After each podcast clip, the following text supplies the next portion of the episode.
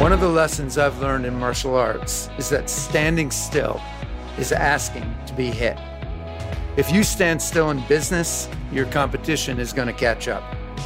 I start each morning practicing martial arts because it brings me balance and focus. And I want to know how others stay motivated as well. So join me for conversations on business, innovation, and entrepreneurship. I'm Dan Schulman. Welcome to Never Stand Still. On today's episode of Never Stand Still, I'm joined by David Solomon, who has spent decades in finance and is now currently the president and COO of Goldman Sachs, one of Wall Street's largest financial institutions. David's been at Goldman for almost 20 years and has helped grow businesses drive major cultural and technological change, and usher the bank into a new era. While some might consider him an unconventional leader in the industry, David is a multifaceted executive who is known for his leadership around diversity and improving the culture at the firm. He also strongly believes in pursuing his passions outside of work which for him include a long-time love of music. So, David, welcome to Never Stand Still. It's great Thanks. to have you. Always yeah. great to be with you. So, usually you're interviewing me. well, at least recently. yeah. Now, this time I get to turn the tables on you and interview you. And um, so, um, what I'd like to uh, do um, in the time that we have um, is for the audience to get to know a little bit more about you, um, what your journey was to where you are today. Um, maybe help them to understand some of the, you know, it's never a straight line up and to the right. That's for sure. We, we know that uh, absolutely uh, very, very well. but I thought maybe I'd start a little bit outside of your business career. Um, as I mentioned in the introduction, you know, you have a lot of passions. I mean, you love food, you love wine, you love music. Um, you know, you're now famous uh, because of so many different articles as being a electronic DJ. Um, can you maybe talk a little bit about how some of those passions um, have influenced you and maybe even started you on your career path? Sure. Well, first, thanks for having me. Yeah, it's always always great, always great to spend time with you. Um, I'm a doer and I'm curious yeah. and I'm interested in a lot of things. And you know, you mentioned a, a handful of the things that I'm passionate about and I'm, and I'm, and I'm interested in. But I guess I've I've evolved to a perspective that you you go through life, and you know, for all of us, I think obviously our our, our families, you know, is where everything starts. Yeah. But very quickly, if you're ambitious and you're working hard and you're trying to accomplish a lot and you're trying to be productive and have an impact professionally, you know, you get very sucked into what you're doing professionally. And I think, yeah, as you as you as you go through that and you step back, and I've now you know been at it 34, you know, 34 going on 35 years. You start it's to amazing, recognize it's, it? it's, amazing because I feel really young, yeah. really energized. yeah. It's it's amazing because you, you know, it's not a straight line, but it's a marathon. Yeah. And, you know, there are ups and downs, and you've got to stay fresh and you've got to stay energized. And just for me personally, if I didn't have, if, if all I did was kind of focus on my family, focus on work, and I didn't have these other things that stimulated my mind, stimulated my emotions, yeah. helped me learn, grow, connect with other people. You know, yeah. one of the great things about passions and hobbies and interests is you wind up doing them or meeting people, you know, through those endeavors, yeah. and that enriches your life. And so, you know, I've I've found that I just keep adding things. I'm very good at adding things. Right. I'm very bad at dropping them right. and um, you know, you know, moving them out. And so I just try to keep expanding, you know, the purview of things um, and and and doing more and more. And it's for me personally, it's made my life, you know, richer. And I think also as a leader, you know, I'm starting to see the more I have an ability to share some of that yeah. with people around me, the more it makes me just a bit more human. Yeah.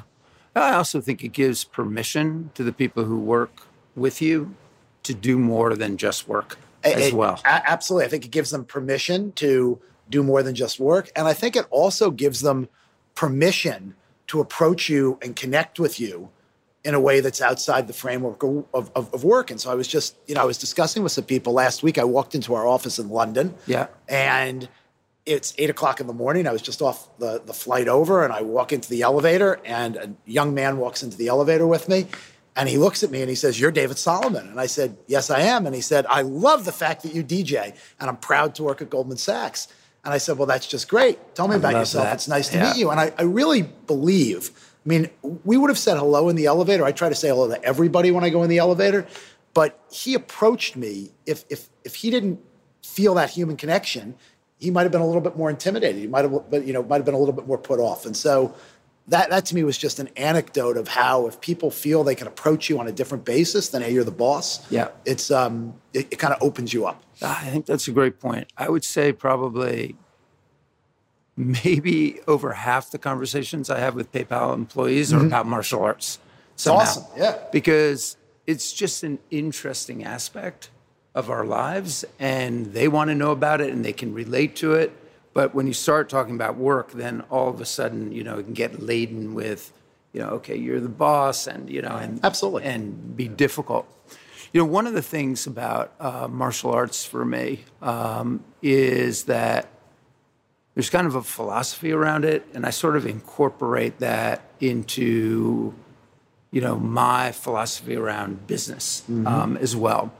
You know, one of the big sayings that my trainer always says to me is the best way to win a fight is not to get into a fight. You know, and and so I've actually. By the way, that applies to business too. absolutely, yeah. exactly right. Yeah. And so, um, are there things about your passions, DJing, whatever that that you actually apply into your work life as well?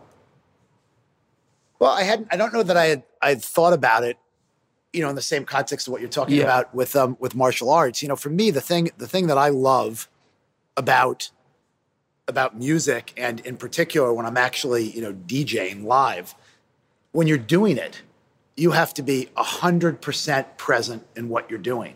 And you know, one of my big challenges is I got a lot going on in my head every day, particularly around work. yeah. You know, everywhere I'm going, I'm thinking about I got to do this, I got to do that, I've got to think about this.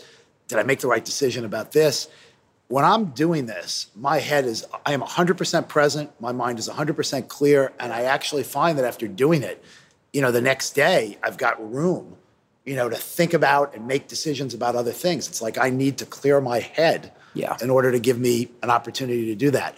You know, part of the part of the I think that's know, a great point. I, it's, that's it's, you, you got to keep your reason head, why. Yeah, you got you got. I'm sure with martial arts, there's yeah. a lot of you know you're clearing your head. Absolutely, um, which is a great thing. You know, the the you know, being a DJ is not a great skill. I mean, you know, most people they spend a little bit of time can can terrible. You can yeah. you can acquire the base skill of mixing music together, but you know the cool thing is you've got to curate music, you've got to pick music, and the cool thing is when you're doing it, watching how people respond. Yeah. And I actually think there is just thinking about you know your question about how do you apply it to work. You know, I think one of the things you've got to do as a leader, you've got to do in your meetings with people, you've got to do when you deal with clients or customers, is you've got to listen and watch how they respond and they react to mm. the discussion, the environment, you know, what's going on. And you've got to tailor what you're doing in some way to incorporate the way people respond to you, the way people respond to what you're saying, the way yeah. people respond to what you're doing. And when you're when you're actually playing music, you're watching how people are responding and you're adjusting based on the feedback that oh, you get. And I think that's very, very yeah. important, you know, in business too. You've got to listen to the feedback and you've got to adjust. Yeah. Uh, my bet is it's a ton of the reason why you've been as successful as you have been by just, you know, because our jobs are always trying to sort of define reality and inspire hope.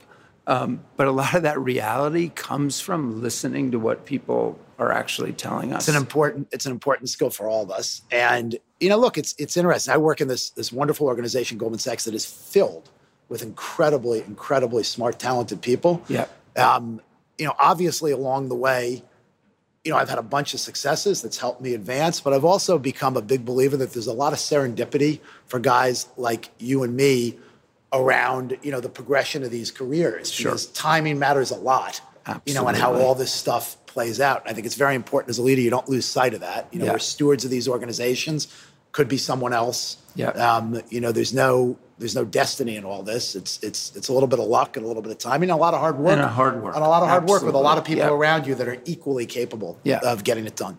There's no substitute for the hard work. No part substitute of it, for the hard work. but you, you're absolutely right. Timing, just being, maybe taking advantage of the moments that you have, but Absolutely. you never know when those moments are either. I mean, so you and I both have um, sort of um, our education in common. You went to Hamilton College. I went to Middlebury College. The same athletic conference. We used to beat you all the time. I don't know that that's really no, fair. Back in the eighties, true. I don't know if that's might true have been either. true in the last ten years, but not in the eighties. okay. So, you know, what did you study at Hamilton? What was your major? And do you think that had any doing on your career path going forward? So I, I, I was a political science major um, at Hamilton, um, and I also studied a lot of um, studied a lot of history, um, American history in particular. You know, I, I, I think that my education at Hamilton had an enormous impact on my um, my career um, and my ability to kind of adapt and evolve. You know, Hamilton, even back uh, when I went to school in the early 1980s, did not have structured distribution requirements across the curriculum the way lots of schools did. I don't I don't recall or maybe you remember what Middlebury did, but basically Hamilton had three requirements. You had to take writing as a freshman. Mm-hmm. You had to take public speaking as a freshman. And you had to either run around the track or swim a bunch of laps in the pool to prove that you could actually physically function. right. And those were the only requirements Wow. at Hamilton College. But there was a, there was a focus that then translated from the writing course and the public speaking course in all of the classwork that communication was a huge emphasis of the education. And you know, I've become a big, big believer that something that separates leaders, but actually I think has a huge impact on the way people succeed in organizations. is You've got to be able to communicate. Yeah. And you know, communication is a skill that's just so important. And candidly, I don't think people work on it enough. Yeah. And uh, and I really came out of Hamilton with an incredible base, you know, around that. Um, and I think it's really helped me. Yeah. And I, I've obviously worked at it over the years and thought about it a lot, but I'm a huge advocate for people really honing their communication skills and their critical thinking skills you know, during their college education. And people come in in a very goal-oriented way. I notice it when Yeah. my kids are in their 20s, and I notice it with all the young people that we interview, you know, that come into our organization. They're so goal-oriented and so trying to say, what should I take? What should I do? As opposed Yeah. to just kind of learning to communicate, learning to think critically on a range of topics, debating. Yeah. Um, you know, those things I think matter and ultimately provide a very solid foundation for people professionally in almost anything you choose to do. Yeah, couldn't agree more. You um, also mentioned, and this is different than a lot of people, that Shakespeare actually influenced your move into finance. And I love Shakespeare as well. In fact, um, I just gave the uh, commencement speech at uh, at Rutgers uh, this past weekend, and I quoted Shakespeare in it. And the quote I did was, "There's nothing either good or bad, but thinking makes it so." Which re- to me is like such a powerful statement about the power of attitude and optimism in like how you um, think about life and how you think about work. But what was it about Shakespeare, and what kind of led you to that sort of thought between Shakespeare and finance? Well, it, it would be a little it would be a little bit of a stretch that it led Yeah. me to finance, but I just loved. I mean, one of the great experiences I had at Hamilton College um, was Hamilton College offered a course to seniors where you took two semesters of Shakespeare, one in the fall, one in the spring, and then Hamilton at the time was four one four, so there was a January term. Yeah, in January, you went to London, and you spent the whole month how going great. to theater, you know, four or five nights a week, including going up to Stratford. Um, and it was just when I think about kind of enriching experiences in my Hamilton College experience, um, this you know this Shakespeare uh, you know experience was a great experience, and so I loved it. Um, I was surprised at how much I tuned into it and really enjoyed it, and you know it would be it would be a stretch to say that it it it connected me to finance, but Yeah. what I would say when you go back to kind of communication and storytelling you know, and thought process. It's Yeah. rich. It stimulates the mind. And you know, my my favorite Shakespeare quote is not as profound as yours, but What if, is it? If music is the food of love, play on. Oh, yeah. And How so, great. Uh, so How great. it's um, Yeah. it's it's just it was a wonderful, enriching. When am I ever going to get a chance to spend a year, you know, in a class talking about Shakespeare, going to theater in London? I mean, you know, Were you a character in the in a play? uh, I was I was not I, I was I was not ever front stage. I was only behind stage. Oh, um, not not my thing. Yeah, yeah. I was Lysander in a Midsummer. Oh, were you really? Yeah, terrible Lysander, by the way, I might add. Um, so let's move um, a little bit to uh, your current role and e- even like how you've been a leader at Goldman uh, over the last number of years. I know that the talent that you attract, the culture uh, that you have at uh, Goldman are key to your success, and they're key to really any company's success. But one of your biggest priorities has been diversity. And one of my favorite quotes around diversity um, is that diversity is a fact, but inclusion is a choice.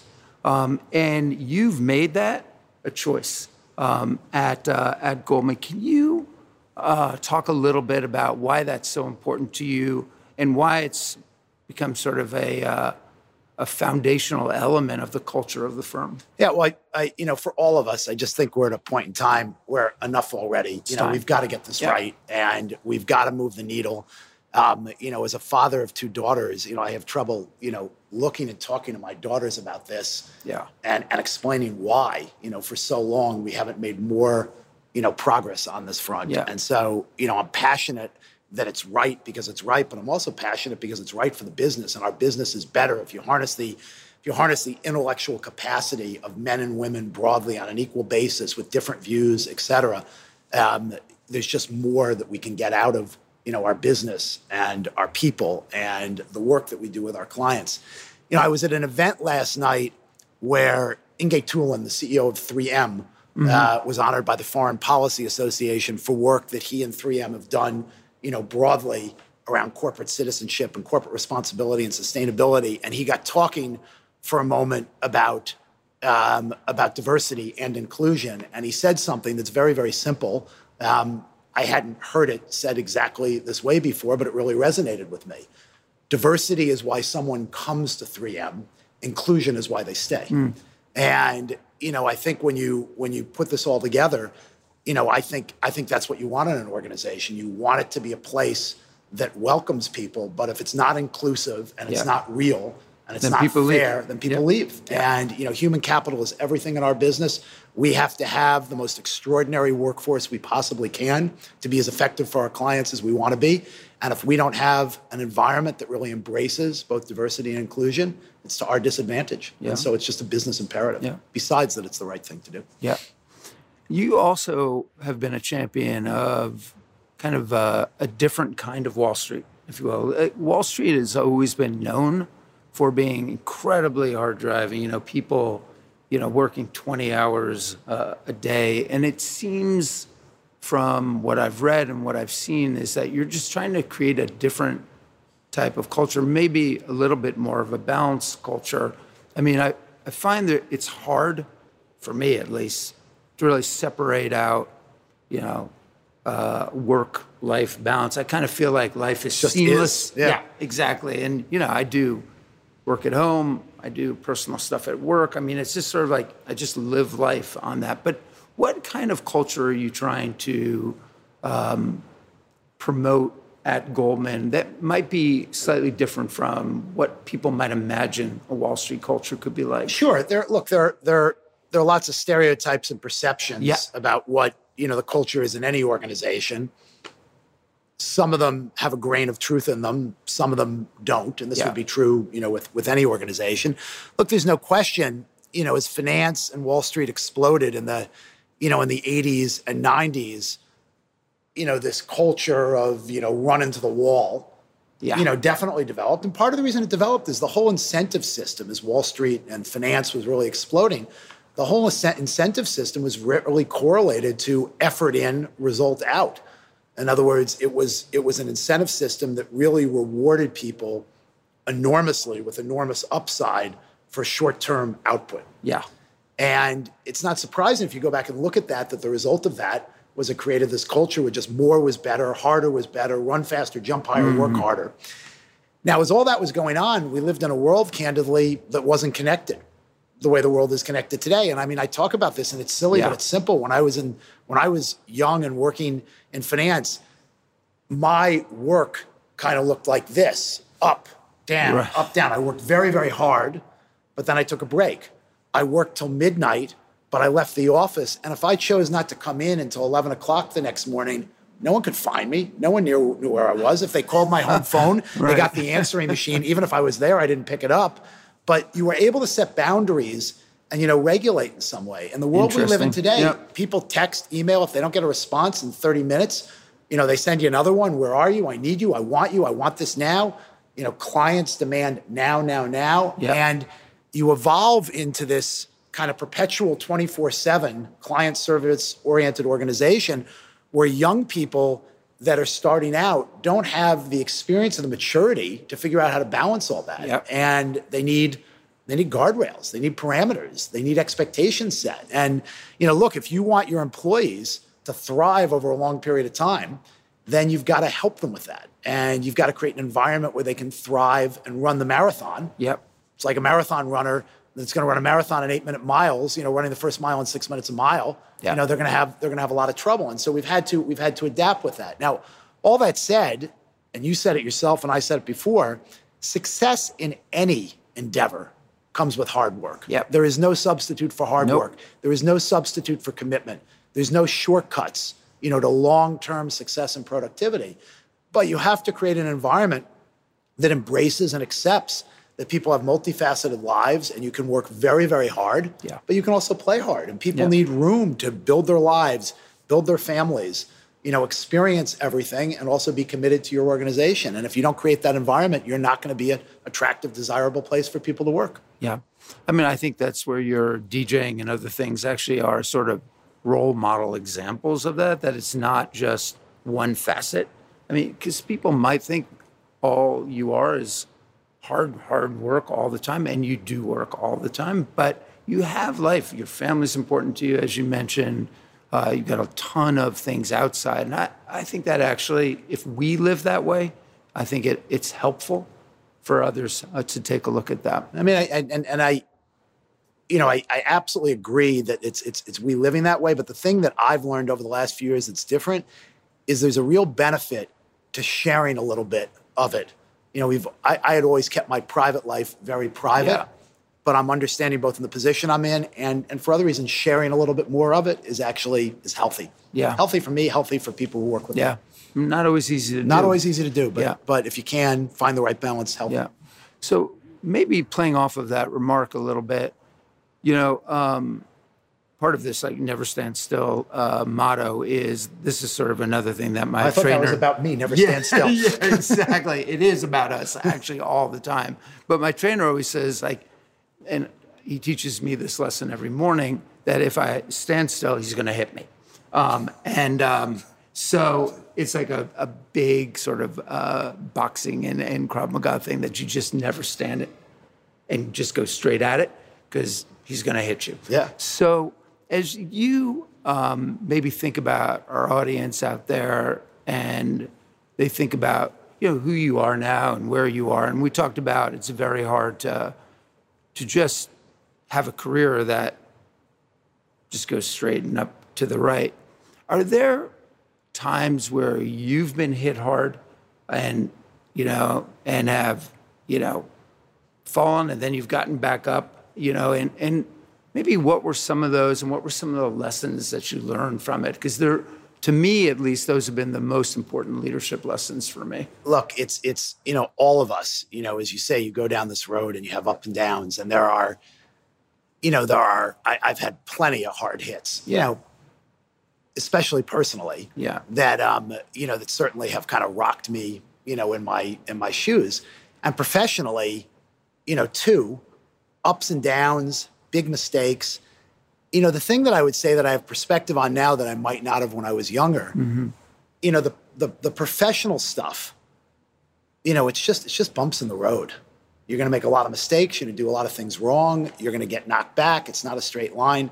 You've just got to be resilient Yeah. and you've got to be open to learning and you know you've got to you you have to be willing to say wow i really screwed that up what can i learn from this not be defensive you know not take it too personally you've got to be very thick skinned Yeah. as you know you go through all this um, but i've come to appreciate that if i've got my personal life in order i've got my family in order my friends in order you know all the things that, that really matter i can take a lot of bumps and bruises at work Yeah. uh, a lot of bumps and bruises at work. But the things, you know, the things that have affected me, you know, more, you know, are, are personal things. And what you have to do is, you know, you got to wake up every day and do the best you can. You've also got to recognize. I mean, look, my, you know, unfortunately, and this this would certainly be, you know, something that rocked me pretty hard. You know, both my parents died pretty young. My Yeah. my father my father passed away at 77, and my mom at 71. Yeah. Um, and so, you know, as someone in his mid 50s, you know, when you look at that, you know, keep it all in perspective. you know, every day is every day is precious, Yeah. and you know, we all make the choices as to how we spend our time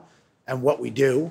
Um, you know, touch wood, we've got long, Yeah. healthy lives I'll ahead. But uh, but that. that's um, but you know that that gives you some perspective on what really matters. Yeah, it's so unfortunate uh, for a lot of us. I, you know, my sister died when I was younger, and that rocked my world as well. It's so unfortunate those like horrible things, you know, that you never wish on anybody, are the things that make you appreciate every day Yes. uh, so much. But I, I do think uh, it's important for us not to, you know, go through the day and you know you have this incredibly busy calendar. You look at it and you're like, oh my gosh, one meeting after another, but that you find some joy in every day. Absolutely. It's really important. Absolutely. Yeah. Well, David, want to thank you Oh, so much um, for your time and uh, um, congratulations on all of your success. Well, thank you. And congrats to you on all the good things at PayPal. Yeah, Always great so to be with you. Great Thanks very much. You Thank bet. you. Thank you.